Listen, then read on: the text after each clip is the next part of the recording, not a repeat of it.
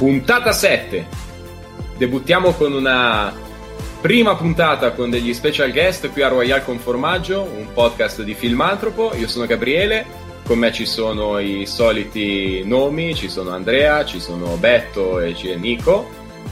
Ciao. Ciao. Ciao. E poi eh, lo avevamo promesso a un incredulo Betto la volta scorsa con il suo mitico Cosa. E abbiamo qui con noi ospiti questa sera Yuga e Dace the Brave da Enciclopedia dei Videogiochi. Buonasera ragazzi. Ciao, Ciao ragazzi, no, grazie dell'invito. Buonasera, buonasera. Grazie a voi di essere qui con noi.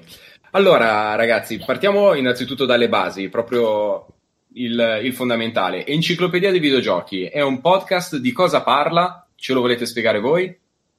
Beh, Enciclopedia dei Videogiochi è un podcast che ha un anno e mezzo e ogni puntata, ogni settimana affrontiamo un videogioco, eh, lo analizziamo nel dettaglio, quella che è la storia, la nostra esperienza, perché molti dei giochi sono legati nel passato e abbiamo questo modo di, un, da una parte, analizzarlo dal punto di vista tecnico, dall'altro vedere proprio quella che è l'esperienza. Ovviamente videogiochi inteso come tutto, che sia un retro game, un indie appena uscito, un gioco anche appena uscito veramente, come abbiamo fatto ultimamente, oppure tutto quello che c'è nel mezzo. Esatto, perché anche data la nostra età potremmo parlare di retro game per anni, però giustamente è un'enciclopedia e anche i giochi nuovi che comunque ci, ci attirano, ci attraggono, ci abbiamo giocato e eh, li analizziamo molto volentieri perché comunque è un'arte il videogioco e a noi piace da morire. E quando c'è qualcosa da dire che ti lascia dentro qualcosa, vale la pena, insomma. Sono assolutamente d'accordo con voi. E allora, su suggerimento del nostro presidente Andrea, volevamo approfittare della vostra presenza in questa puntata per cercare di collegare un po' il passato a quello che sembra essere l'imminente futuro. Eh, sono oramai pubblicati tutti i dettagli di Xbox eh, nelle due versioni e della prossima PlayStation ma noi vorremmo, prima di chiedere il vostro parere su quello che ci aspetta nel prossimo futuro, iniziare dal passato, con la prima vera console war, la guerra delle console, che ha caratterizzato il periodo degli anni 90, ovvero la battaglia fra il Nintendo Super NES e il Sega Genesis, in Italia conosciuto come Sega Mega Drive è super battaglia stra, stra parlata tantissimo e in Italia vista in una maniera molto diversa secondo me da quello che è stata in America. In America queste sono uscite a distanza di due anni perché il Genesis è uscito nell'89 e il Nintendo è uscito nel 91 se non mi ricordo male come, come date. Il contrario. Il contrario? Eh. No, sì, ok, su, il contrario, giusto. E, e Betto si presenta subito. Bravissimo, bravissimo. Eh, non mi ricordo esattamente le date. Comunque quell'anno lì. Abbiamo è... il notaio, non si può sgarrare. Eh, esatto, esatto. quell'anno lì è stato micidiale per quanto riguarda chi comprava cosa. E uscivano titoli uno dietro l'altro e si, si battagliavano non solo le console, ma soprattutto con i giochi. Usciva un gioco da una parte che era più figo, poi arrivava il gioco dall'altra parte e dicevano tutti: Ah, che figo, andiamo tutti da questa parte. Quindi c'è stato molto al- altalenante il, uh, il, mercato dei videogiochi proprio perché pian piano si sono presi una fetta di pubblico e allontanati perché il Nintendo è andato più verso eh, prodotti per eh, ragazzi giovani, mentre eh, il Genesis, o meglio, per bambini, mentre il Genesis era più per ragazzi giovani o comunque aveva quella, quella mh, eh, parte punk eh, post anni 90, o, o, meglio, dentro gli anni 90 che, che, che si sente bella forte, a partire dalla musica. Beh, io, infatti io mi ricordo quando con gli amici, il, il, primo amico che ha preso il Nintendo, non era neanche il NES, il Nintendo, eh, giocando Super Mario ci, ci sembrò una, una, rivoluzione tutto così colorato, eh, perché eravamo abituati a giocare con gli Atari e con l'Intellivision, quindi è stato un bel balzo. Però devo dire che dall'altra parte mh, concordo col fatto che il, il Mega Drive, eh, o il Genesis, insomma, eh, fosse più da duri. Infatti c'era proprio la personalità dei vari amici, c'era quello che aveva il Nintendo che era eh, quello un po' più scanzonato, giocoso, eccetera. Invece i ragazzi quelli un po' più da duro, eh, più duri, più, più, più eh, cazzuti se si può dire, adesso non so se mi censurano. Eh.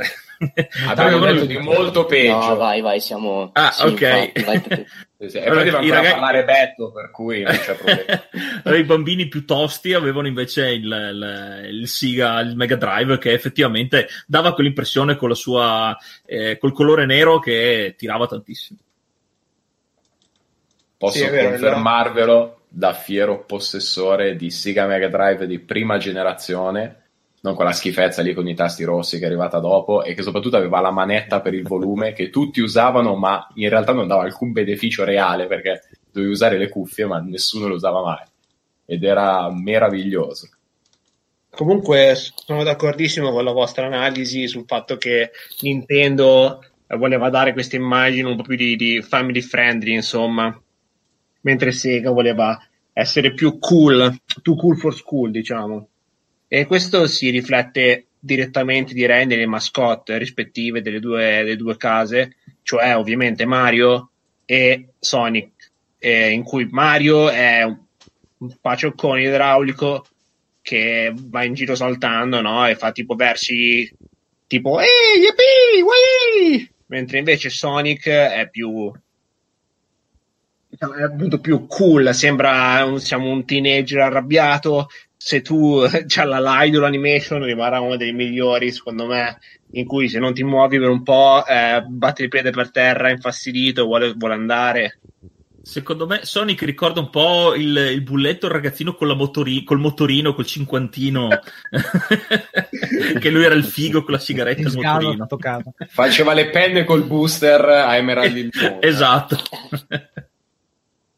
sicuramente. Ma una battaglia tipicamente italiana, secondo me, di, di, di Nintendo contro, contro Sega è, è, stata con le pubblicità.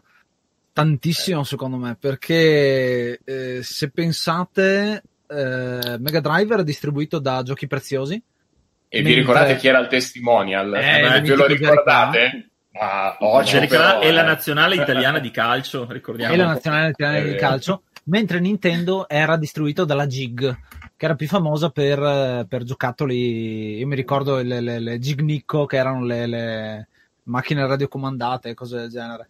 E poi effettivamente queste due aziende si sono fuse, o meglio, la Giochi Preziosi, quindi quella che distribuiva Sega, ha comprato la Jig a un certo punto. E, e quindi quella battaglia in termini di azienda è stata vinta in, in questa maniera qua però è interessante perché si battagliavano appunto tutte queste pubblicità belle, belle toste, belle anche come venivano presentate. C'era Jerry Calà e, e tantissimo, ce la ricordiamo tutti quanti, un po' come in America c'era il, il Genesis DAS mm. eh, che, che, che molti conosciamo, proprio pubblicità contro la Nintendo perché in Italia non era ancora possibile fare pubblicità, come si dice, competitiva, aggressiva, aggressiva esatto. mentre in America sì, e quindi lo, lo, lo, facevano, lo facevano come, insomma. Meno male, perché in Italia avremmo potuto aspettarci poster con scritto Mario culo, probabilmente, per cui tutto sommato siamo stati fortunati. Quindi Beh, dico il ricordo... Genesis Stars eh. Nintendo es- Eccolo Esatto, eh sì, proprio quello lì. No, io mi eh. ricordo soprattutto il, in quegli anni lì in tv, eh, guardando i programmi per bambini tipo Bim Bum Bam, eh, o addirittura il, un programma su reti private arrivano i mostri che facevano proprio la pubblicità del Nintendo facendo un po' pezzi di gameplay quindi eh, era, era eh, ten- mm, puntavano tanto secondo me perché per farti vedere proprio svariati minuti di gameplay di, dei nuovi giochi per Nintendo ci puntavano parecchio e hanno avuto ragione. Peraltro visto che avete parlato di distribuzione fa veramente strano se pensate a quello che è il business delle console di oggi, pensare che ai tempi le console erano distribuite da sì, delle aziende, sì, sì, neanche le producevano, le distribuivano, cioè era, era, un giocattolo, era la Barbie e per loro erano, erano i principi e anche mi pare il Game Gear era distribuito sempre a giochi preziosi, c'era la confezione che era fatta a quadrettoni grigi con in basso a destra poi c'era il logo eh, è incredibile pensare che invece al giorno d'oggi è tutto completamente un altro business, cioè è impensabile che ci sia un distributore eh, che si occupi di distribuire Sony o Xbox senza essere curato direttamente dalla casa madre. Sì, perché c'era, cioè al tempo c'era la, la console, non, c'era, non la trovavi nel negozio di videogiochi, c'era il negozio di giocattoli e c'era la piccola area, magari con un cabinato o comunque con un... Eh, quei, quei, cabinati da negozi dove appunto ti trovavi le robe. Molto spesso era anche dentro le cartolerie, mi ricordo io sta cosa. Beh, io conosco gente che sì, conosco gente che ha preso The Legend of Zelda in ferramenta, quindi... quindi Molto bene. dirti che tipo... Così, nel- scusi, oggi... nel- Così potrebbe darmi una chiave del 16, eh, tetti cacciaviti e eh, Zelda, grazie. Ma è tutto? Sì, sì, no, è... so- so- cioè, ho sentito di gente in provincia di Roma, mi pare che comunque le- The Legend of Zelda l'ha, l'ha acquistata da un ferramenta, quindi neanche in un negozio, appunto, come diceva Ace, proprio dedicato. Ma se ci pensi questa cosa comunque anche all'epoca PlayStation 1 non era così strana perché io mi ricordo di aver comprato per esempio Gran Turismo 1 al Toy Center Sì, sì, sì, era, cioè in mezzo era- a mille era- Lego credo che da PlayStation in poi, Nintendo 64, eccetera, si sia cominciato a distaccare pian pianino, e sempre di più poi. eh, la- il distanziamento è netto quando esce PlayStation 2, quando esce la prima Xbox, eccetera, eccetera. Con gli specialisti, Sì, con gli specialisti, esatto. Di, che di- poi adesso mh, probabilmente spariranno anche loro, ma è un altro discorso. se- Quella è un'altra bella guerra. Esatto, esattamente. Sentite ragazzi, ma io vi devo fare una domanda, nel senso che vabbè, io purtroppo ho già dichiarato qual è stato il mio possedimento, nel senso che eh, dopo il Master System 2 il Mega Drive è stata la mia console eh, che più ho giocato prima dell'avvento di PlayStation, Eh, forse probabilmente l'unica console che davvero Sega ha azzeccato. Voi do- dove era il vostro cuore? Cos'eravate Nintendo? Eravate Sega o come dice Beto Sega? Ma eh, qua- veramente non lo dico io lo dico in Giappone quindi Sì, però in Vabbè, Italia a non è la stessa cosa. Eh. Piuttosto potete anche contraddire Gabri come quando volete. Cioè, se per esempio il Dreamcast che a me è piaciuto un sacco vi piace, potete dirlo tranquillamente.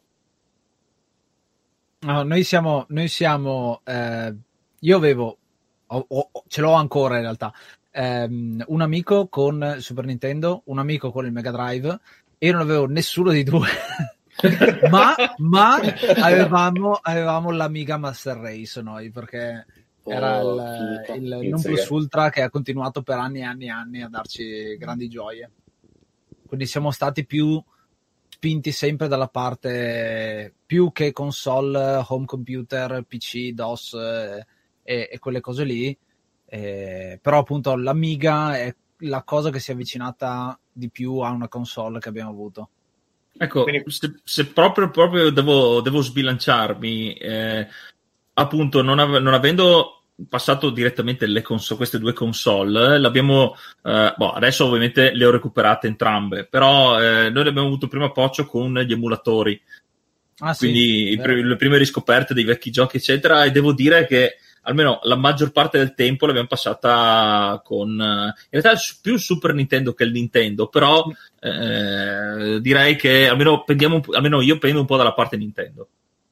Po', un po'- un po' anch'io per, eh, per il fatto, giustamente adesso che mi fai notare questa cosa degli emulatori, perché abbiamo trovato parecchi giochi di importazione giapponese che sono uno meglio dell'altro, ce ne sono anche per eh, Mega Drive, ma il parco che riesce a darti la, vari- la- la- come si dice, la eh, diversità che riesce a darti il eh, Nintendo, secondo me è ancora imbattibile su quello. Eh, volevo farvi una domanda perché ho un ricordo, nel senso che dovrei avercelo ancora da qualche parte la cassetta. Eh, se non sbaglio, ai tempi non c'era il problema dell'area, cioè come quando è subentrato poi con ad esempio PlayStation che c'era il PAL, l'NTSC, per cui dovevi avere un cavo particolare, e tutto. Ai tempi, se non sbaglio, la console leggeva i giochi a prescindere dalla loro regione d'origine. Io mi ricordo che avevo Virtua Racing in giapponese e funzionava sul mio, sul mio Mega Drive perfettamente. perché là, eh, se non mi ricordo male, adesso mm, qualcuno mi correggerà sicuramente ascoltando il podcast, ma se non mi ricordo male era America che era diverso dagli altri, mentre in Giappone no, o una roba del genere, o comunque no, non credo ci fosse, sì, però mi ricordo anch'io di, di cose di importazione giapponese che funzionavano già al tempo, quello sì. Mm, Ma se non ricordo male è una roba che hanno inserito dalla Play 1. No, perché c'è, c'è anche sul No. Nintendo, c'è. ci sono le versioni di, di, Nintendo, ma si vede che alcune cose funzionavano da una parte e dall'altra. No, non entro troppo nello specifico, sicuramente un Dottor Game o qualcuno del genere sa, sa sicuramente molto di più a riguardo. Allora, Wikipedia mi dice che hai ragione tu, cioè che i giapponesi hanno una differente forma e quindi non funzionavano con i, con i PAL. Però probabilmente c'era o c'era qualcosa per, uh, per modificarla o... Mm. No, non tanto, Io mi ricordo che avevo tagliato le alette. Ah, ecco, può essere, può essere. Sì, sì, era una, era, c'era una cosa abbastanza semplice, diciamo, per passare tra una e l'altra. È come, è come il vecchio trucco delle musicassette che bastava mettergli lo scotch sulle linguette per poterle riregistrare di nuovo. Eh, Hai ragione, comunque Wikipedia Wikipedia conferma che minor modification, bla bla bla, will bypass this, so, ma penso abbiate ragione voi. Che bastava tagliare qualcosa e è tutto a posto. Ah, vedi, ecco, c'è scritto, adesso ho trovato. Se la, console, se la, console, è venduta in America aveva solo NTSC e leggeva solo NTSC, mentre l'europeo leggeva PAL-A e PAL-B, che vuol dire che leggeva anche quello che usciva fuori dal Giappone. Ok. Sì, sì. Mi ricordo questa cosa mi è venuta in mente adesso perché girava, perché avevo seghettato le, le alette per fare la cartuccia che aveva comunque un ingresso leggermente diverso. V- okay. Vedi, noi abbiamo avuto una puntata abbastanza recente con un ospite dove abbiamo parlato di Sweet Home, gioco che non è mai uscito dal Giappone e effettivamente lo si poteva giocare sul NES, sul, sul, sul Famicom, eh, ancora al tempo bastava importare la cassetta fondamentalmente. Spettacolo. Queste sono le leggende tipo di gente che faceva il viaggio in Giappone e tornava indietro con 45 cartridge in, in giapponese di giochi mai visti. Sì, è, è, è la, la, situazione che a, a scuola il, l'amico del fratello del mio esatto. cugino di terzo grado me l'ha andato a prendere. sì, sì, poi magari in giapponese c'era scritto ma se vuoi ti esatto. posso prestare questa cartuccia, però sono 5 euro al giorno e deve tornarmi splendente senza nessun grafico, per favore. GameStop prima di GameStop. Eh, ah, peggio. Portami il tuo cugino che è stato in Giappone e te ne diamo un ma mio cugino ha Mario 11. Penso poi che casino quando, quando è uscito Final Fantasy 6. Eh, esatto. Però, che però in America e qua era Final Fantasy 3 eh, sì. e quindi oppure viceversa non mi ricordo. E quindi tipo, no, no, no, è proprio così perché fa 1, 2, 3, 7 esatto, bravo. Comunque un omaggio a Final Fantasy 7 ci sta sempre. Eh, eh, sì, sì. Eh, stavate analizzate molto e fate delle recensioni molto approfondite di giochi del passato, appunto, come avete detto voi all'inizio. A me mi ha colpito molto un episodio in particolare del vostro podcast, che è quello dedicato a Super Mario World, dove dicevate dentro che è veramente difficile come gioco, a volte anche provante. Mm, ti stupisce nel senso positivo o negativo? No, mi stupisce in maniera positiva perché c'è comunque avete analizzato talmente tanto bene il gioco e l'avete descritto sotto questo punto di vista qua che io uh, l'avevo praticamente omesso, non mi ricordavo questa cosa qui che davvero entravi in un mondo con dei livelli continui dove ti continuavano a sfidare o comunque un pochettino a sottoporre una resistenza e quindi quel, quell'episodio mi è davvero piaciuto, mi piacciono molto sì, i vostri, eh, però in quello lì in particolare è, è stato davvero un episodio molto molto completo e proprio secondo me è ad hoc per quel periodo lì, per quello che stiamo parlando. Sì, anche, è venuto molto bene quell'episodio anche secondo noi. E, sì, parlando di Super Mario World è una, una, svolta. Noi abbiamo, analizzando i videogiochi in questa maniera qua, vediamo come nell'evoluzione dei franchise, soprattutto degli, degli IP, quando si parla di Mario, eh, tu hai i primi tre giochi che sì, sono molto diversi uno dall'altro, poi c'è tutto un casino di, de, del 2 che non doveva essere il 2, che in realtà è l'1 e mezzo, eccetera, eccetera, già lì neanche Kingdom Hearts con le numerazioni. No, però vabbè, c'è, c'è, c'è, però cosa succede in... Super Mario World è proprio il passo successivo, cosa che ha fatto ad esempio Mega Man quando è uscito Mega Man X per su Super Nintendo, cosa che ha fatto Zelda quando è uscito Link to the Past. Sono tutti quei passi successivi che perfezionano il passaggio da 8 a 16 bit che eh, personalmente è la grafica migliore de- ne- nella storia dei retro game soprattutto. Eh, 16 bit è che, lo strumento che ti serve per fare grafica, secondo me, perché è abbastanza limitato e il che ti stimola la creatività.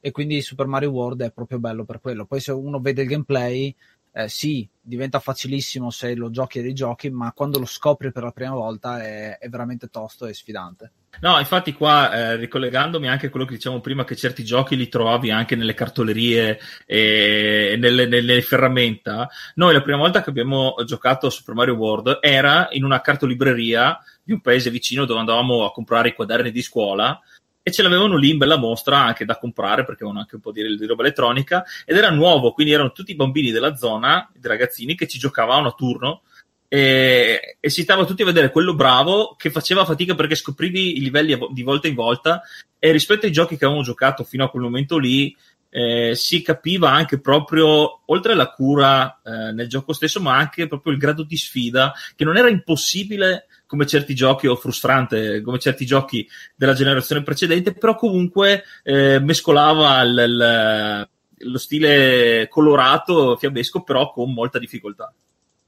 Ecco, quello bisogna ricordarsi sempre che all'epoca, soprattutto come dici tu, nella generazione del, della NES, quindi quella prima, però eh, lo scopo, a parte che i giochi venivano dall'era dell'arcade dove dovevano essere difficili per farti spendere soldi mentre ci giocavi e inserire ogni volta il quarto di dollaro in più, ma venivano anche dal fatto che molti eh, semplicemente noleggiavano il gioco dal blockbuster per un weekend, diciamo. Quindi lo scopo dello sviluppatore era anche quello di non fartelo finire in un weekend. Cioè, sì, il... sì, sì, sì, c'erano mi ricordo che c'era qualcosa di mm, eh, noleggio videocassette che ti davano anche alcune delle, delle cartucce in questa maniera. Qua. Esatto. Quindi lo, lo, scopo, lo, scopo, era quello di fartelo comprare questo gioco, cioè tu dovevi, dovevi appassionarti, ma non dovevi, non dovevi, pensare fosse troppo facile, insomma. Esatto, era, parliamo... è la sottile... Ah. Scusate, mm, veloce, parliamo di un'epoca dove non esistevano ancora neanche le memory card, per cui se vi ricordate alcuni giochi, siccome era impossibile riuscire a finirli magari in una un'unica rush, eh, avevano le password per riprendere dai livelli dove eri arrivato. Es- esatto, esatto. Io qui l- l- direi che eh, hanno cavalcavano la, la, la, la sottile linea tipo è difficile, però è bello, però è difficile, però è bello, quindi ci voglio giocare, ma è difficile, allora ti spingeva a guardare sempre di più e a giocare sempre di più. Esatto, infatti io ho qui nella sala la cartuccia che del Lion King che mi guarda, eh, è lì. è lì e mi guarda. È impossibile. è veramente difficilissimo. A, a proposito di, di, della, della, cartoleria di cui abbiamo parlato prima, de, dove abbiamo giocato Super Mario World, mi ricordo che abbiamo provato una volta, questo è un, un ricordo proprio 93, 94, qualcosa del genere. Era appena uscito il picchiaduro scorrimento di Batman, che si chiama Batman uh. Returns, per Super uh, Nintendo. Bellissimo per Super Nintendo, io guardandolo da lontano, vedendo che era così scuro, dicevo, beh, è un gioco Mega Drive. Poi vado vicino, ah no, è Super Nintendo. Quindi vedi che c'era questa aspettativa da colore scuro, eh, musica rock, eh, musica punk, eccetera. Mi aspetto a Mega Drive, invece in questo caso mi hanno fregato su questo. Beh, poi l'hanno fatto anche per eh, Mega Drive. Comunque. Poi l'hanno fatto anche Mega Drive, ma la versione che c'era lì era, era proprio Super Nintendo con primo schema dove morivano tutti perché tu davi due pugni, uccidevi un nemico e poi c'era tua mamma che ti chiamava perché doveva andare via e dovevi lasciare, dovevi lasciare a, a, la mossa... al suo ragazzino. Peraltro, se vi ricordate, in quel gioco, quando tu facevi start, compariva la cintura di Batman con tutte le armi da scegliere e la più potente era quella col simbolo di Batman che quando tu schiacciavi il tasto A, che era l'arma, lui apriva il mantello e uscivano i pipistrelli che andavano addosso al nemico. Pensando che fosse l'arma più bella del gioco, non sapevo che era limitata a un uso per livello. Quindi tipo l'ho usata col primo nemico dello schema e poi niente, ho affrontato il boss a calcio e pugno, ho preso un sacco di mazzate. No, scusa, stavo ridendo perché lo facevano molte volte, ti mettevano, la, quando scoprivi la cosa più, più potente e, e, non ti dicevano guarda che è limitato. Classico. Sono come le super nei picchiaduro a scorrimento che, se, eh, che, ti consumano la barra di energia, tu la fai subito e perdi un sacco di vita. Esatto. esatto. Quali erano i giochi che più vi sono rimasti nel cuore? Magari dal lato Nintendo, dal lato Sega? Allora, eh, beh, dal lato Sega direi Streets of Rage, la saga di Streets of Rage. Il 2 giocato... Piaciuto tantissimo anche a me, è bellissimo. Cioè, è un gioco che eh, non dico lo reputo un, eh, un gioco talmente bello da comprarmi la console solo per quello, però se devo, cioè, se mi viene la voglia di tornare indietro a rigiocare qualcosa del genere, gioco lo Street of Rage 2. Ah, quindi l'ultimo che è uscito quest'anno non l'hai provato? No, no, il Day One preso. Ah, ok, mi sembra strano. No, no, tutta, fino adesso avevo giocato alla, alla mh, avevano fatto Streets of Rage Remake, quel progetto sì. amatoriale, quindi io giocavo a quello e ogni tanto riprendevo comunque anche l'emulatore eh, o comunque me lo giocavo sulla, in sala su, sulla console originale. Eh, perché è sempre bello e poi ogni volta scopri trucchi, tattiche nuove. Poi è un gioco molto lungo, quindi eh, ti, hai giocato anche in compagnia, ti passi delle, delle mezze ore, delle ore molto belle. E per Super Nintendo eh, sarà strano, ma eh, ho un gioco che è un po' nel, nel cuore ed è il, anche qua di importazione in questo caso. Questo purtroppo l'ho giocato solo in, eh, in emulatore perché avevamo trovato la patch in inglese o in italiano ed è eh, il gioco di Oli e Benji, Capitano Tsubasa 5 Oh, che bello! Che era quello un po' più arcade rispetto alle versioni precedenti, e quello veramente ci, ci ho giocato, ci abbiamo giocato un sacco, quindi quello mi è rimasto davvero. Anche quello se era va a giocare a Lecce. Esatto, esatto. Esattamente. Io avevo giocato a Cap- Capitan Tsubasa in PlayStation 1 e avevo quasi distrutto il disco perché mi faceva talmente tanto arrabbiare. Eh sì, era parecchio, parecchio difficile. Sì, Beh, su, quello per su... Super Nintendo era meraviglioso. Quelli per Super Nintendo sono, sono, Io me li sono visti un attimo tutti e cinque perché volevo preparare un attimo una, un tributo. E effettivamente vedi l'evoluzione del gioco che parte da essere eh, gli omini sulla mappa che vedi solo i numeri e li muovi in giro. E la gran parte del gioco in realtà è un RPG con le virgolette, nel senso che parlano i giocatori tra di loro e per poi arrivare a quello che è il, il, 5 dove appunto hai una mappa di gioco con i tuoi giocatori che si muovono, super tiri eccetera eccetera ma l'impianto di gameplay è sempre lo stesso. Con questi turni, turni bloccati molto, bello molto bello. Se qualcuno degli amici che ci ascolta del podcast riesce a recuperare la ROM fatelo, trovate quella pecciata in inglese perché c'era anche la modalità non so se ve lo ricordate ragazzi che si poteva fare la sfida con la selezione, cioè tu selezionavi sì. i giocatori e si giocava l'uno contro l'altro, esatto, no? quindi facevi di quei team, il portiere più forte poi non era Benji eh, o Genzo, se vogliamo chiamarlo così, che peraltro era l'unico portiere che non aveva mosse speciali per parare, lui parava e basta, quindi o faceva gol o la prendeva, ma era eh, Dario Belli che come colpo tipo metteva le mani sacro Aquarius e respingeva il pallone di taglio. Esattamente. Per cui vi prego, se lo ritrovate, andate a prenderlo, giocatelo, perché è una chicca, una perla rara. Una perla rara. Ecco, e, e, so, e, come dicevamo, soprattutto agli amici, gli ascoltatori leccesi, perché oh, Olli gioca, gioca nel Lecce in quel gioco, quindi... Esattamente. E Lenders nella Juventus. Ecco. Sì.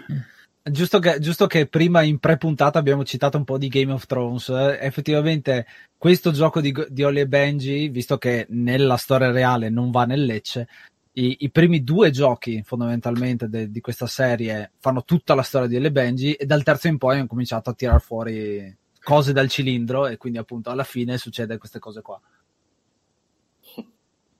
Com- come in Game of Thrones succede che la serie è diversa dal, dal libro, insomma. Quindi ecco, io saluto di nuovo Antonio di Filmantropo. Eh, però eh, George, George R. R. Martin poteva prendere spunto da Capitan Tsubasa, non avrebbe fatto lo stesso errore. Mandava Ned Stark a Lecce, dici? No, poteva anche andare, sì. Il matrimonio rosso della tigre. Esatto.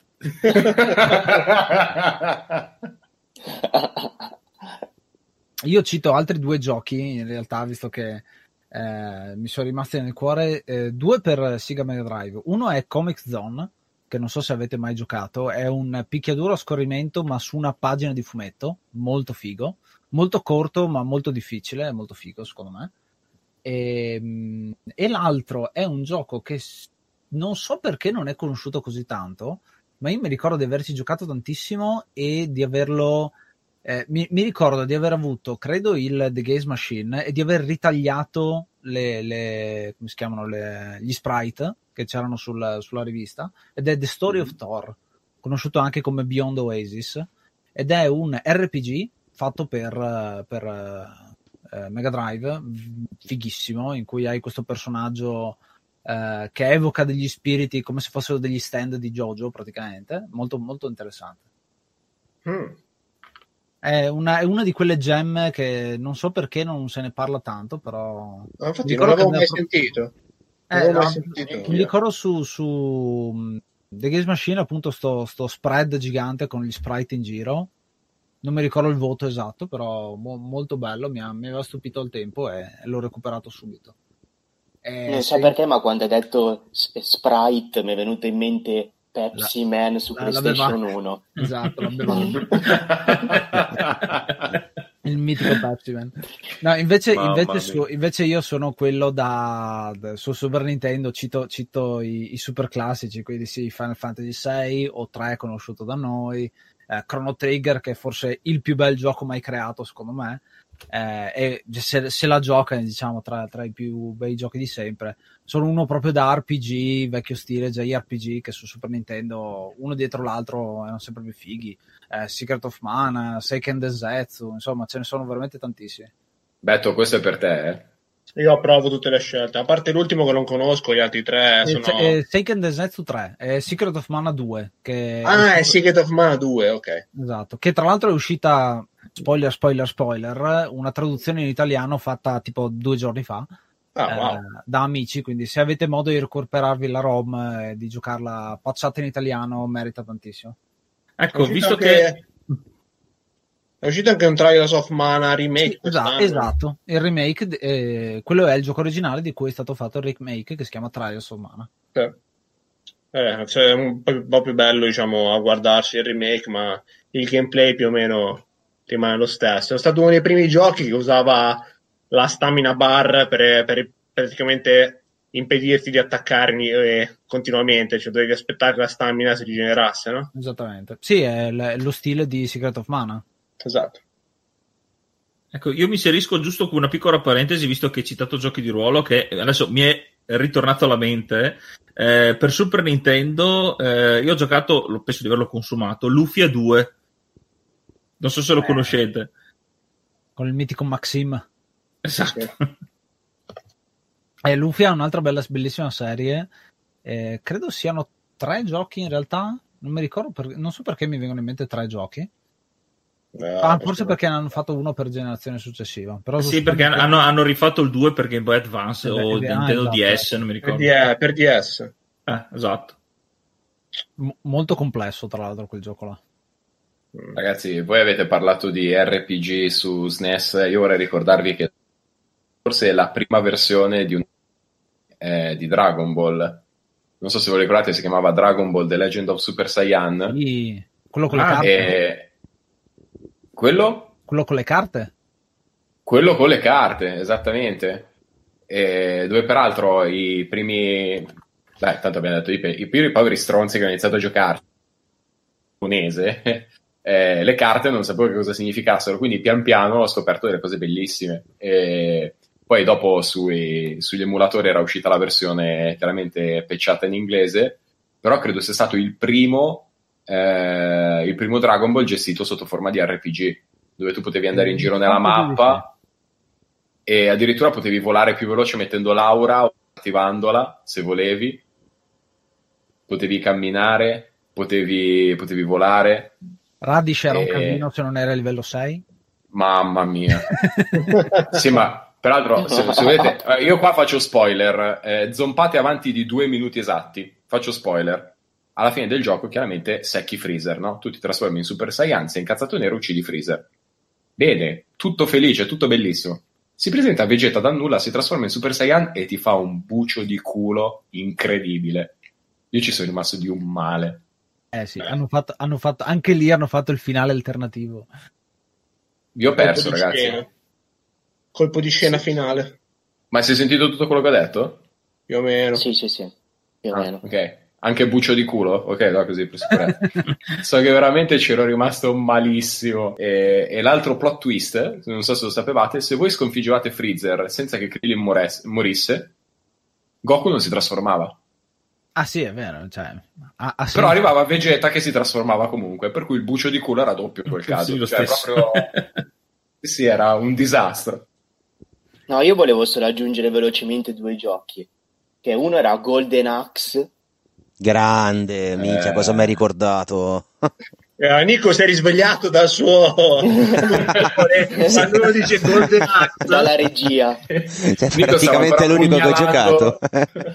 La bambolina di Christopher Nolan era lì che la stava pugnalando. Nostra puntata numero 21, eh, sottolineo. Esatto. Ok. Però Golden Axe, non vorrei dire una cagata, ma non era uscito per, per Master System 2? Golden E Axe poi dopo hanno fatto il remake per Genesis. Golden Axe è uscito Axe per è un qualunque cosa è uscito per qualunque cosa Golden Axe è un arcade che è stato poi importato eh, prima per Master System, poi per SNES e tutto quanto il resto. Tra l'altro ai tempi mi ricordo bellissimo, si parlava tra ragazzini, c'era chi hai preso? Il vecchio, la donna o l'uomo? Le classi. Allora, Quello era il vecchio.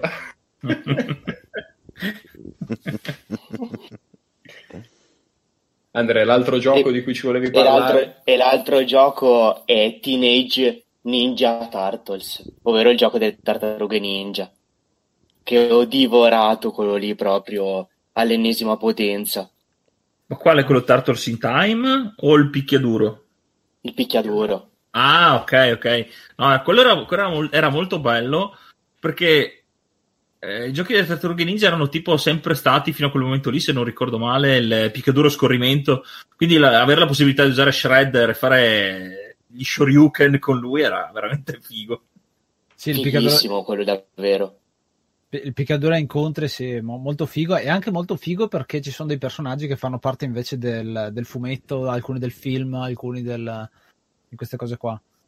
E io invece sono molto affezionato alla versione che avevamo noi per Amiga, che era bruttissima dal punto di vista grafico rispetto a quello che è l'arcade o quella che è la conversione per SNES, perché Amiga non è mai stata brava a fare conversioni praticamente.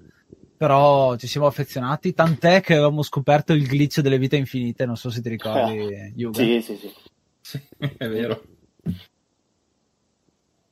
Io vorrei aggiungere un ultimo gioco davvero iconico, secondo me, che era Michael Jackson Moonwalker.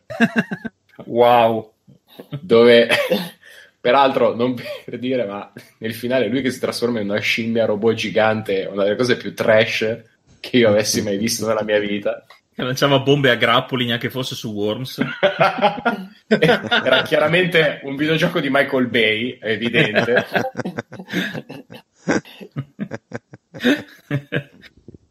però è stato un simbolo anche lui eh.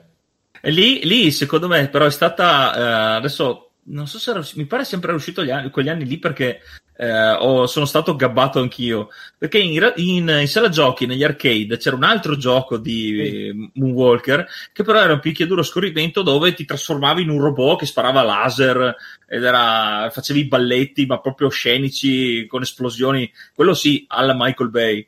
E, e quindi quando ho detto, ah, c'è la versione per console, ah, che figo, andiamo a vedere, e invece era una versione, quella che poi comunque è un gran bel gioco, però era molto meno action, quindi è come se fosse stato che tiravi diverso. la polverina magica Ecco, Eh, vedi- esatto. ve- vedi una cosa ci però. fermiamo qua eh. Eh, Esatto. eh, faccio, faccio un attimo la chiusa su sta cosa perché secondo me è interessante. Un'altra cosa che non si vede più è il fatto che una volta quando usciva un videogioco, ad esempio, prendiamo l'esempio di adesso, Michael Jackson Moon- Moonwalker, è uscito il gioco e su arcade era una cosa, su console era un'altra cosa, su Amiga era un'altra cosa ancora, perché su Amiga era un ehm, eh, collector visto dall'alto in cui tu dovevi collezionare i pezzi del costume da coniglio del film. Quindi in realtà sono tutti quanti, è lo stesso franchise, ma giochi completamente diversi. E pensandoci adesso non, non succede. Immaginatevi che ne so, esce un uh, Gears of War e su PC è una cosa, e su Xbox è un'altra, e su PlayStation un'altra ancora. Non, non esiste. È dovuto chiaramente ai teraflops.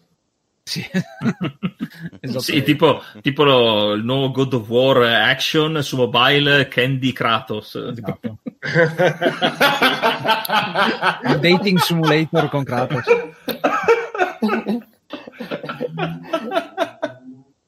Io ho un'ultima domanda prima di passare poi alle, alla next gen per Ace e Yuga. Avete mai litigato per chi, si, per chi occupava la console, per chi giocava? Per primo? Uh, mi sa che abbiamo questo è, abbiamo riportato alla mente ricordi che non doveva. eh, no, in re- soprattutto dell'amico, soprattutto dell'amico dove andavano a casa a giocare. Esatto. C'è andato tu, non niente. Avevo sentito un silenzio un po' che ci ha lasciato a disagio, però No, stavo, pe- stavo, pensando a, a, degli aneddoti se abbiamo qual- fatto qualcosa del genere, ma in realtà, almeno da parte mia, quando non giocavo mi piaceva guardare giocare il gioco. Quindi guardavo il let's play prima del let's play su YouTube. Sì, sì. no, allora, una cosa è, molto spesso giocavamo in cooperativa, anche se non c'era la modalità cooperativa. Quindi, ad esempio, giochi su Amiga in cui usavi mouse e tastiera, uno usava il mouse, uno usava la tastiera. Che un po' è una complicazione, ma in realtà è, anche figo. E, e, poi cos'è? Ah sì, mi ricordo che tu giocavi Yuga tantissimo. Io saltavo perché ero un bambino piccolissimo e quindi saltavo guardando eccitato cosa stava facendo e poi ci siamo scambiati un po' di volte il controller, ma litigato non tanto in realtà. Quando hai detto che saltavi, pensavo che tipo giocasse Super Mario e uno no, no, se, cioè, Mario e l'altro schiacciasse A per saltare. Eh, no, no, quando saltava il personaggio saltavo anch'io, no? Perché. Okay. Beh, mi sembra giusto.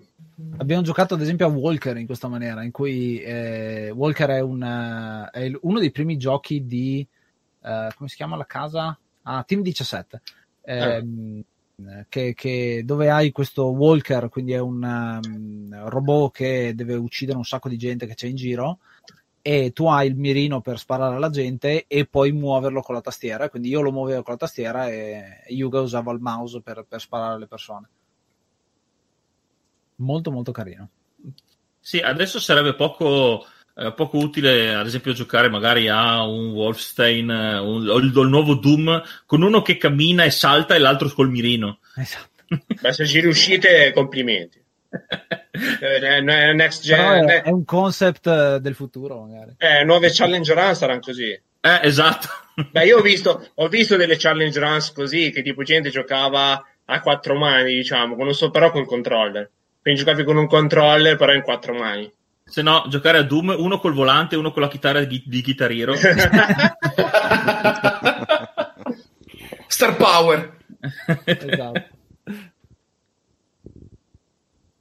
Beh, ragazzi, io per il momento vi ringrazio di, di questa panoramica sulla, sulla vecchia console war tra Nintendo e Sega, che poi chi abbia vinto davvero ancora oggi è fonte di dibattito, dipende con chi parlate considerando che un'azienda è chiusa, l'altra invece sta facendo i miliardi, comunque siamo, chiediamocelo. Vabbè, cosa vuol dire? Ai tempi era una cosa diversa. Cioè, eh, cazzo vuol dire? Il, il, Mega Drive dentro il cuore che si spezza pian pianino. Esatto. Gabri non vuole no, mettere no, no, allora, no, no allora. non è ancora finita. No, ecco, mi, ricordo, mi, ricordo, mi ricordo su questa cosa qua, scusami, il, il, col fatto della, della, della Sega. E la pubblicità, avevano fatto la pubblicità del Dreamcast, che siccome aveva venuto poco, avevano fatto la pubblicità con i dirigenti eh, e gli sviluppatori della, della, console del Dreamcast, che eh, iniziava la pubblicità che c'era un, un un giovane giapponese che prendeva il Dreamcast. La notizia arrivava al, ai, ai, piani alti della Sega e gli andavano a casa a fargli complimenti, grazie di aver comprato il Dreamcast. Cosa che probabilmente succedeva davvero. Eh. Esatto, pubblicità ufficiale. Beh, oh, un ottimo punto di vendita comunque. Beh, non si può dire che non siano stati ironici. Ah, Comunque, io devo essere sincero, nel senso, vabbè, io ho sempre tifato per il, per il Mega Drive, però vabbè, prima di tutto i dati di vendita parlano chiaro, nel senso che lo SNES, se non sbaglio, ha venduto tipo 20 milioni di console in più rispetto al Mega Drive. Eh, secondo me erano proprio per comunque due pubblici diversi, due, erano due stili di gioco diversi, come abbiamo già detto, per cui anche lì parlare di guerra sì, è vero, ma poi un vincitore vero e proprio, secondo me l'importante era divertirsi mentre si giocava, poi è chiaro che eh, la Nintendo è andata avanti meglio, la Sega ha sbagliato clamorosamente tutti gli add-on per il Mega Drive, hanno fatto il Sega CD che era più o meno utile per tenere ferma la porta quando tirava corrente.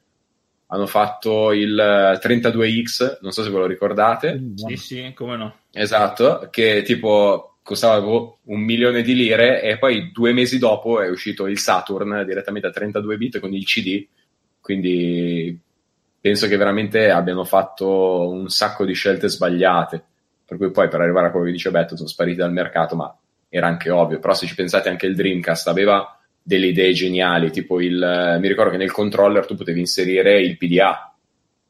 È, molto figo il, il Dreamcast. Eh però secondo me è nato nella, nella, casa sbagliata perché stava già in declino e quindi non è che sì. sono riusciti a fare miracoli insomma. ma nessuno si sarebbe mai fidato a comprare un'altra console della Siga cioè, poi, mh...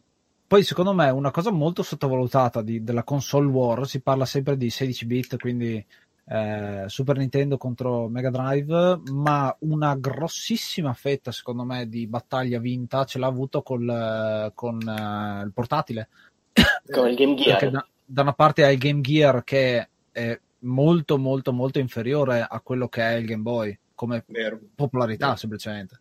E si beveva le pile, ragazzi, che voi non avete un'idea. Beveva le pile, però ce l'avevano tutti il Game Boy. Il Game Gear. Mh, mm, no, no, io parlavo del Game Gear.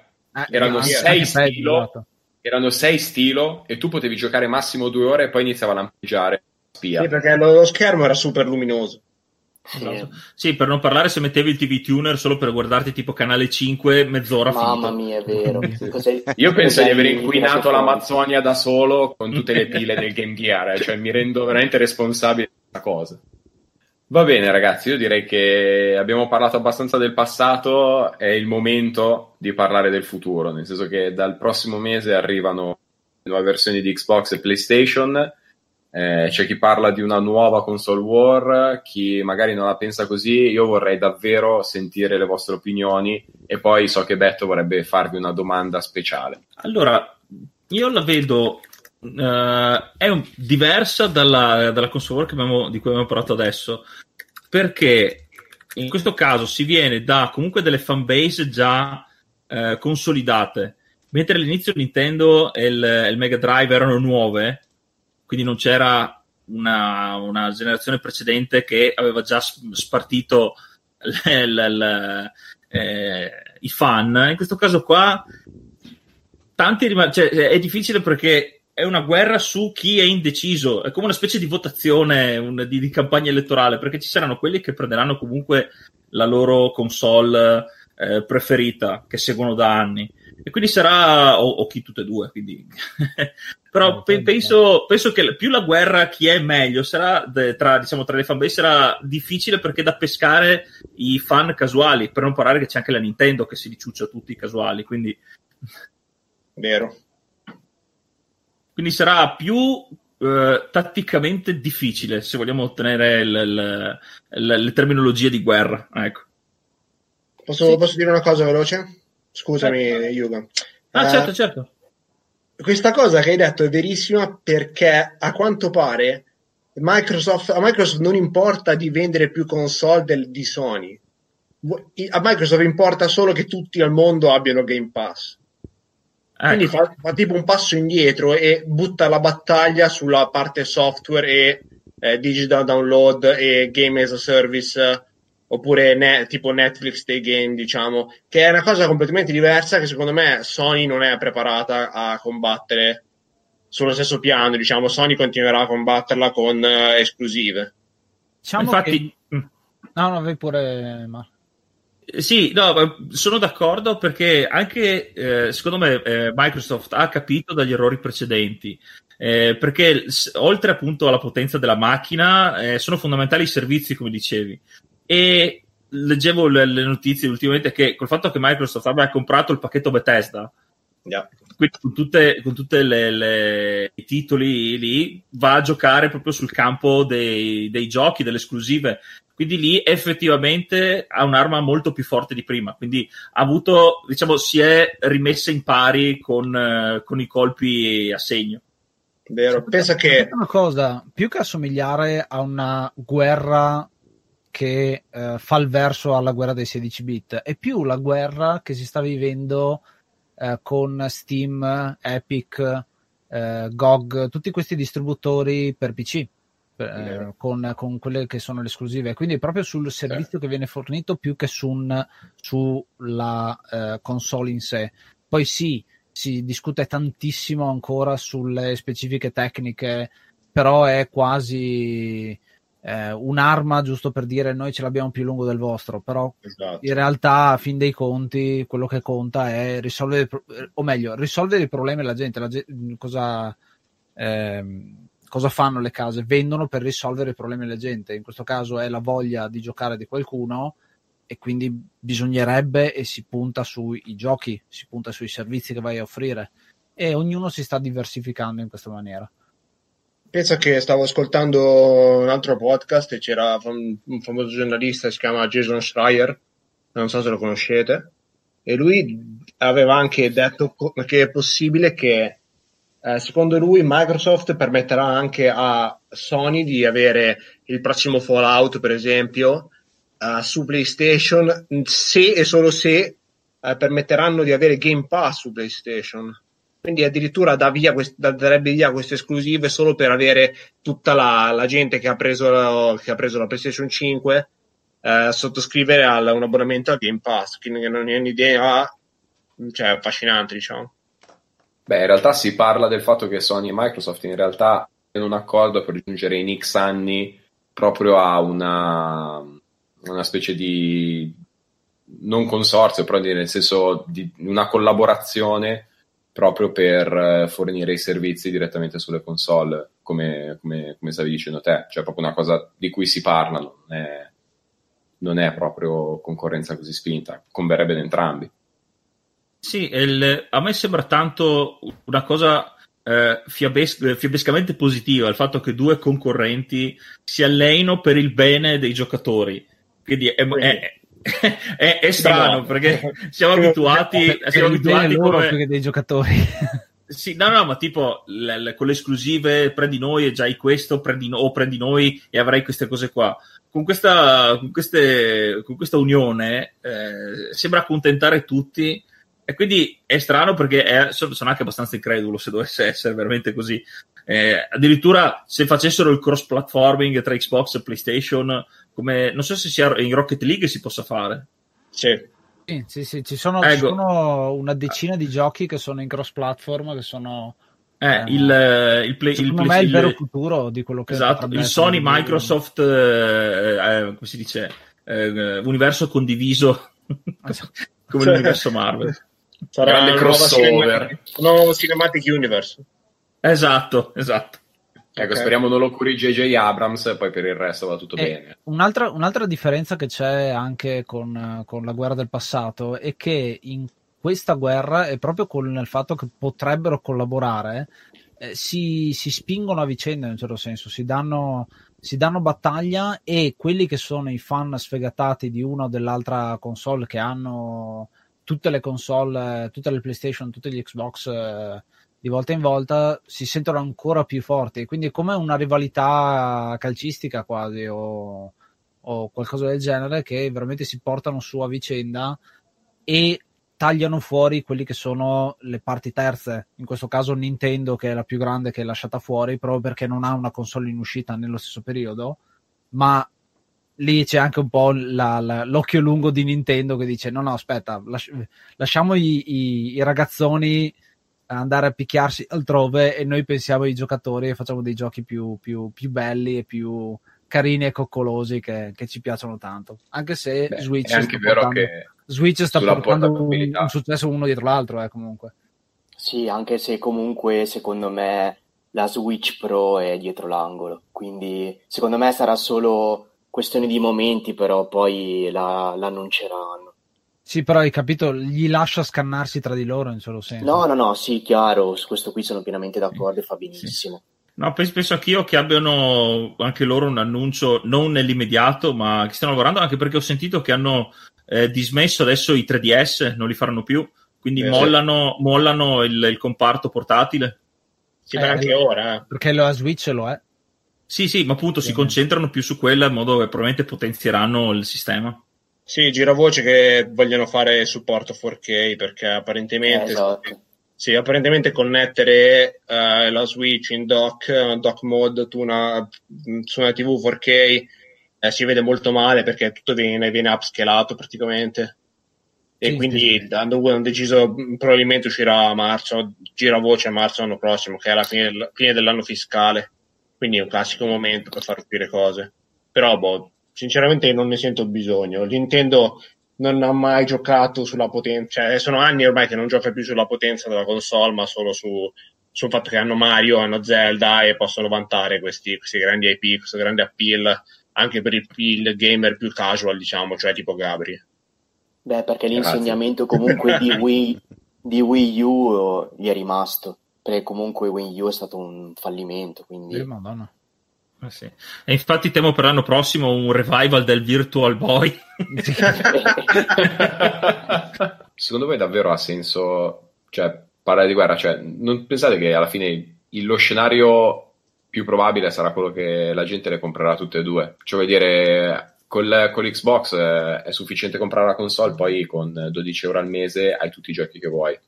Per cui, cioè, Secondo non me, so quanto valga la pena parlare di guerra. È una questione di tempo, nel senso che come facevo prima il paragone con quello che è le, la, la, guerra che si sta avendo con uh, i distributori su PC, eh, tu hai le esclusive Epic che effettivamente sono delle esclusive anche gratis, anche eh, titoli abbastanza interessanti che poi diventano disponibili tipo l'anno successivo su Steam, l'anno successivo su GOG. Se, se hai un po' di pazienza, aspetti GOG che non ha neanche eh, DRM, quindi non hai problema eh, a portartelo in giro sulle varie piattaforme.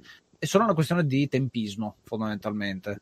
Eh, c'è tutto un aspetto in realtà di le esclusive tagliano fuori parecchia gente degli indie, gli sviluppatori più piccoli, ma concentrandoci su quelli che sono i, il mercato grosso, diciamo, eh, è solo una questione di tempo. Stessa cosa ci sarà per queste esclusive, cioè, ok, non ti puoi giocare il gioco nel momento in cui esce, te lo giochi l'anno prossimo, abbi pazienza. Tanto non è che dopo un anno diventa retro game. Sono d'accordissimo. E, e non credo Magari. Neanche... E tra l'altro, sempre più giocatori non considerano retro game come una parola negativa, anzi, sono d'accordissimo, infatti io sono totalmente a favore di questa cosa. Ci sono, uh, ci sono, tantissimi, ci sono tantissime persone che, ehm, e questa è una critica che ho sempre fatto, si passa tantissimo hype dietro un gioco, poi esce dopo un mese è vecchio e l'ho droppato perché non mi è piaciuta questa cosa. E poi trovi quelli invece che dicono, eh no, mi sono recuperato quel gioco perché la prima volta che l'ho visto non ero rimasto tanto contento, poi l'ho rigiocato e ho scoperto che è una figata. E grazie al cazzo. cioè, allora hai rotto le scatole per averlo nel momento di uscita, poi non ci giochi e poi ci giochi l'anno dopo. Allora a questo punto aspettalo direttamente. No, sono d'accordissimo. Infatti, io spesso mi trovo a giocare giochi vecchi di, di anni e anni e anni perché alle, quando sono usciti non avevo tempo per giocarci o altri motivi. E non è che mi sento vecchio oppure dico, ah, eh, la qualità grafica non è proprio il massimo, non lo sto non me lo sto godendo al massimo e invece no, è il contrario, cioè continuo a apprezzarli sempre di più. Ti faccio la, la, la, maniera più semplice che vedo di questa cosa è considerare questo media come se fosse un'altra cosa. Se esce un libro, tu non è che lo leggi al day one, un libro, lo leggi quando lo vuoi leggere. e non è che se lo leggi un anno dopo è un libro vecchio o due anni dopo un libro vecchio o cento anni dopo un libro vecchio. Magari sì, nel linguaggio, ma nella storia che racconta è sempre attuale, sempre figo. Eh, stessa cosa lo puoi fare con un film, stessa cosa lo puoi fare con eh, uno spettacolo teatrale che viene riproposto, eccetera, eccetera, e così lo fai anche con i videogiochi in sostanza. basta stare lontano dagli spoiler, ecco, quello sì. Eh, quello, quello magari sì, però. vero. Però in realtà io sto cominciando ad apprezzare anche un po' lo spoiler, nel senso di ti dà una chiave di lettura per approfondire meglio un videogioco a volte. Quindi a volte può essere uno spoiler positivo.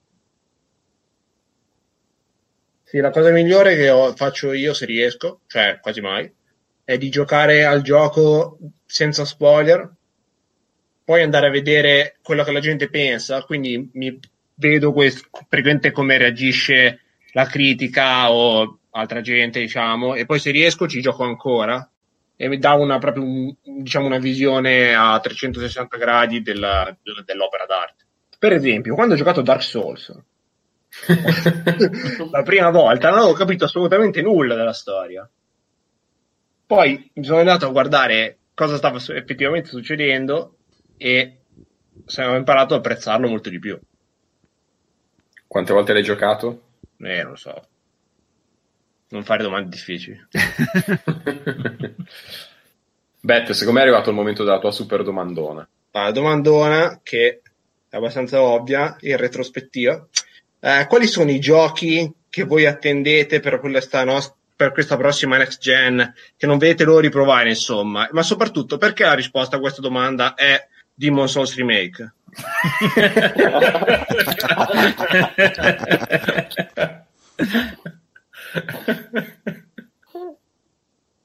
Intanto Allora- siete già morti perché l'avete detto, come in Demon Souls, quindi...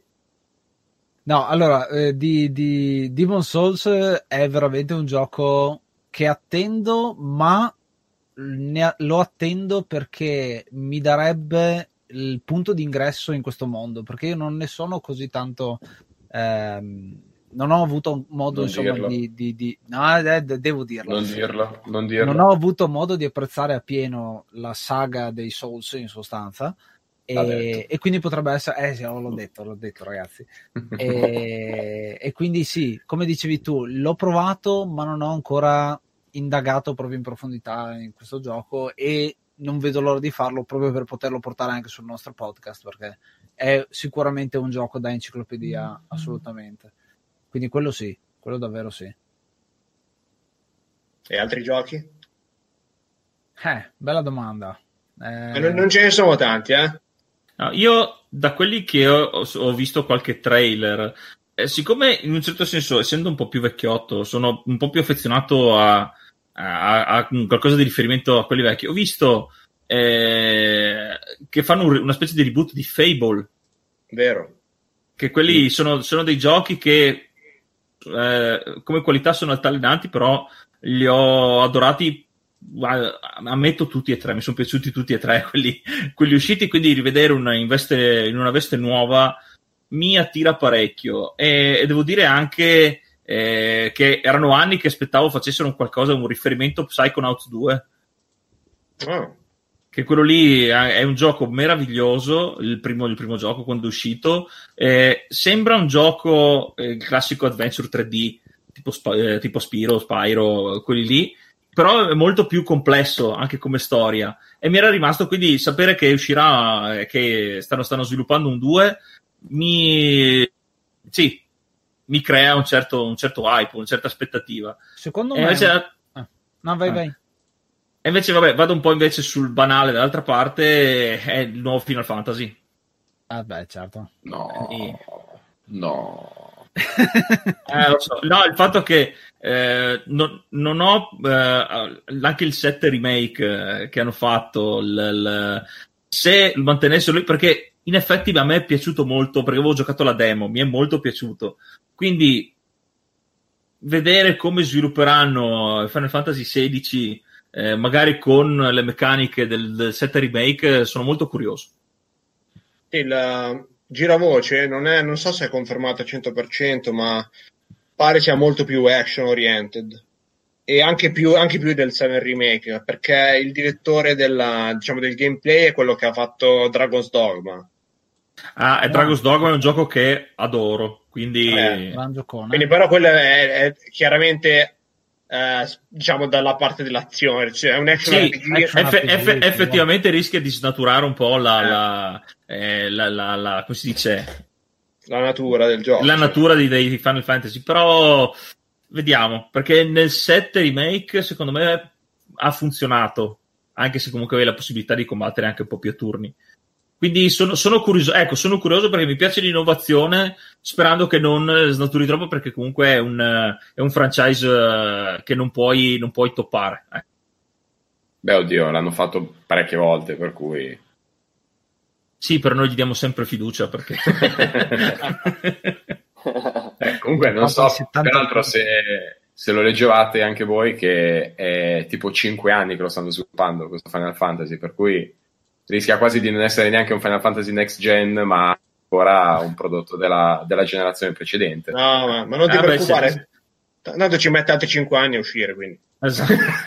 Basta che non faccia la, fi- la fine di Daikatana. Bravo. Mm. No, io invece cito un, un, gioco che ho sentito parlare e, e, ho giocato tantissimo all'uno di questo, ed è Chivalry, eh, conosciuto come Medieval Warfare. È un gioco che personalmente ho giocato tantissimo su, su, su PC e, ed è stato annunciato il 2 che uscirà nel 2021 se tutto va bene. È un eh, battle arena in cui sei nel medioevo, quindi hai questi cavalieri che si danno mazzate con, eh, con asce, spade, eccetera, eccetera.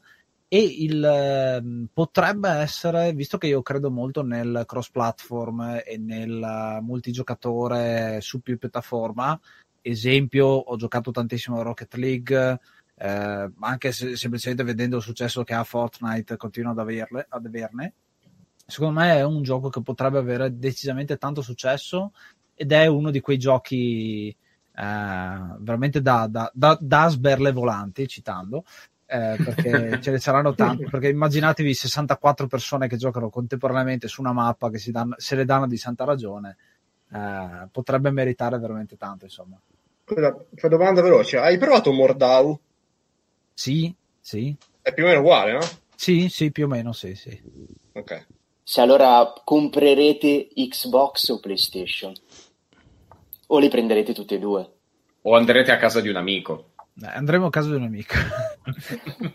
no, io, per, io, personalmente non credo di comprarle e se le comprerò, le comprerò non prestissimo, ma voglio aspettare prima che esca qualcosina in più di giochi per vedere effettivamente da che parte andare. Eh, ma credo che piuttosto andrò verso Switch per il semplice fatto che avendo una bimba piccola credo sia un po' più adatta anche a, a mostrare quel genere di, di, di, di, giochi insomma.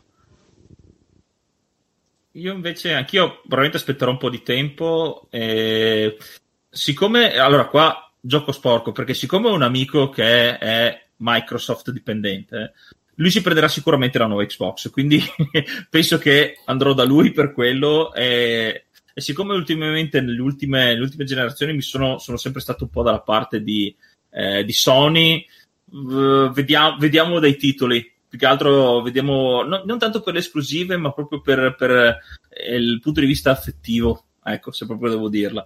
Però sì. geografico perché non so dove la infili una PlayStation 5. Sì, quella che ha in casa qua, sì, Dai, non è così grossa. No, no, no. avete visto le foto? Perché non avete visto la casa di Yuga? Ah, anche. Avete visto no, le foto? Le foto diciamo in cui che... la...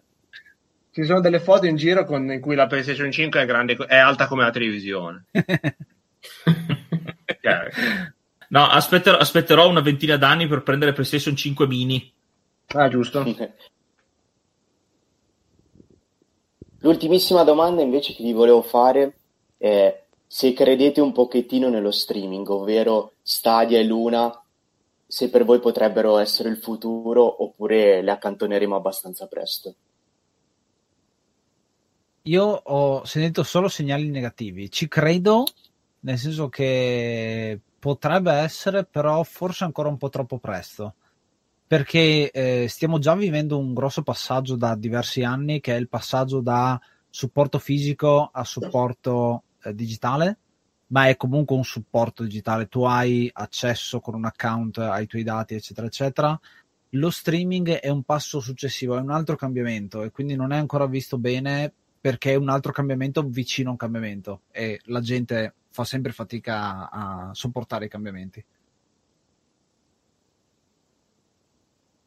Yuga, tu cosa ne pensi?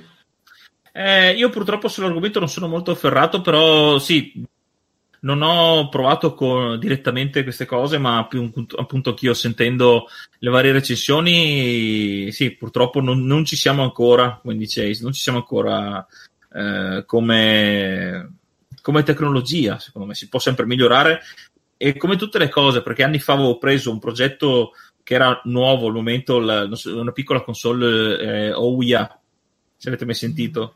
Sì. No.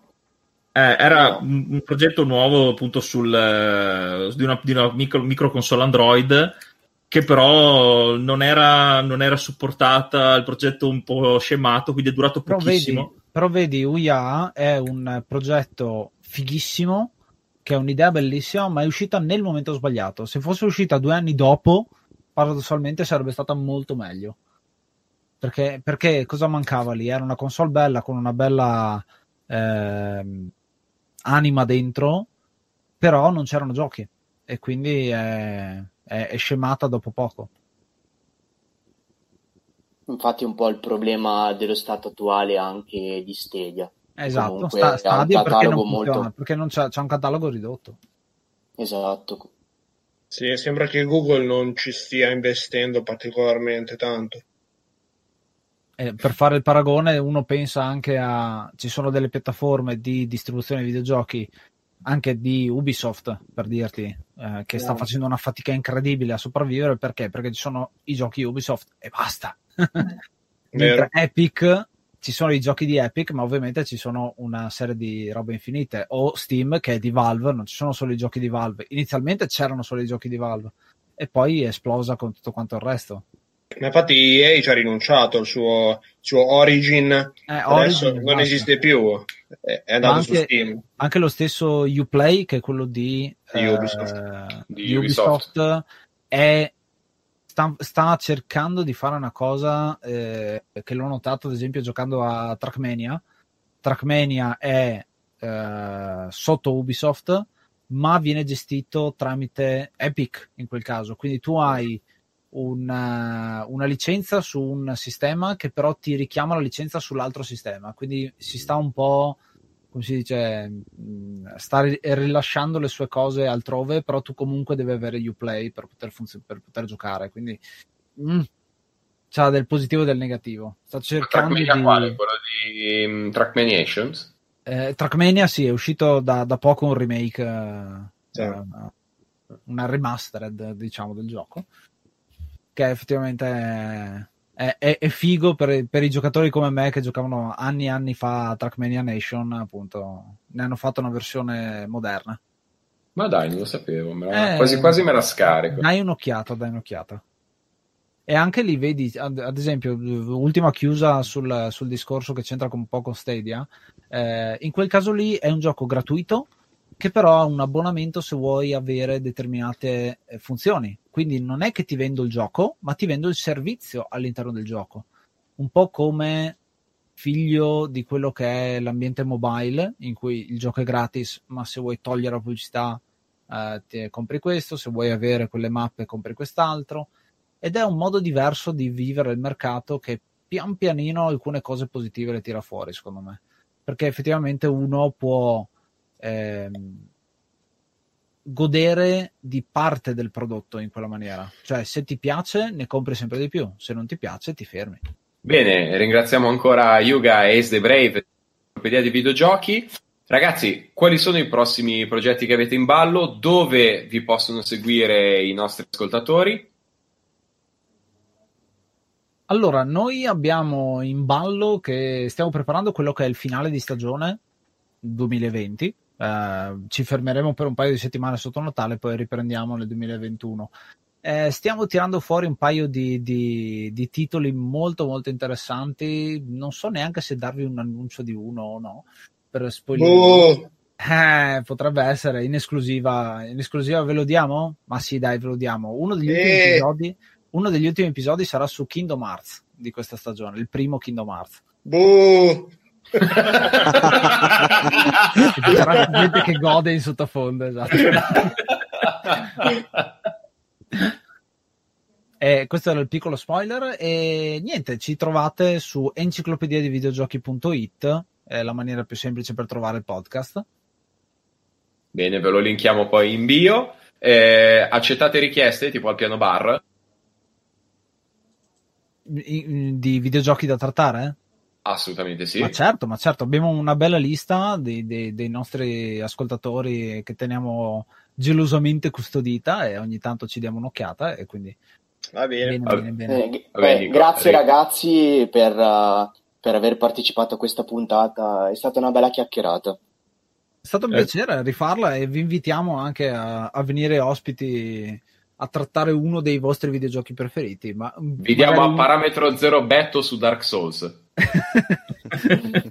Però appunto ave- avervi uno alla volta per scoprire quali sono le vostre, le vostre chicche sarebbe molto figo. Volentieri, un, pi- un piacere. Concordo, concordo. Abbiamo avuto una bellissima conversazione con eh, Ace the Brave e Yuga dell'Enciclopedia dei Videogiochi. Sento già sul fondo le note della nostra sigla che ci avviano verso la chiusura. Questa è stata la settima puntata di Royal con Formaggio, un podcast di Filmantropo. Ci trovate su tutte le piattaforme principali di podcast, ci trovate su www.filmantropo.it. Saluto Andrea, Betto e Nico, ragazzi, grazie di essere stati con noi. Ciao, grazie ciao, ciao. a voi. Ciao. E vi diamo appuntamento al prossimo episodio. Ciao.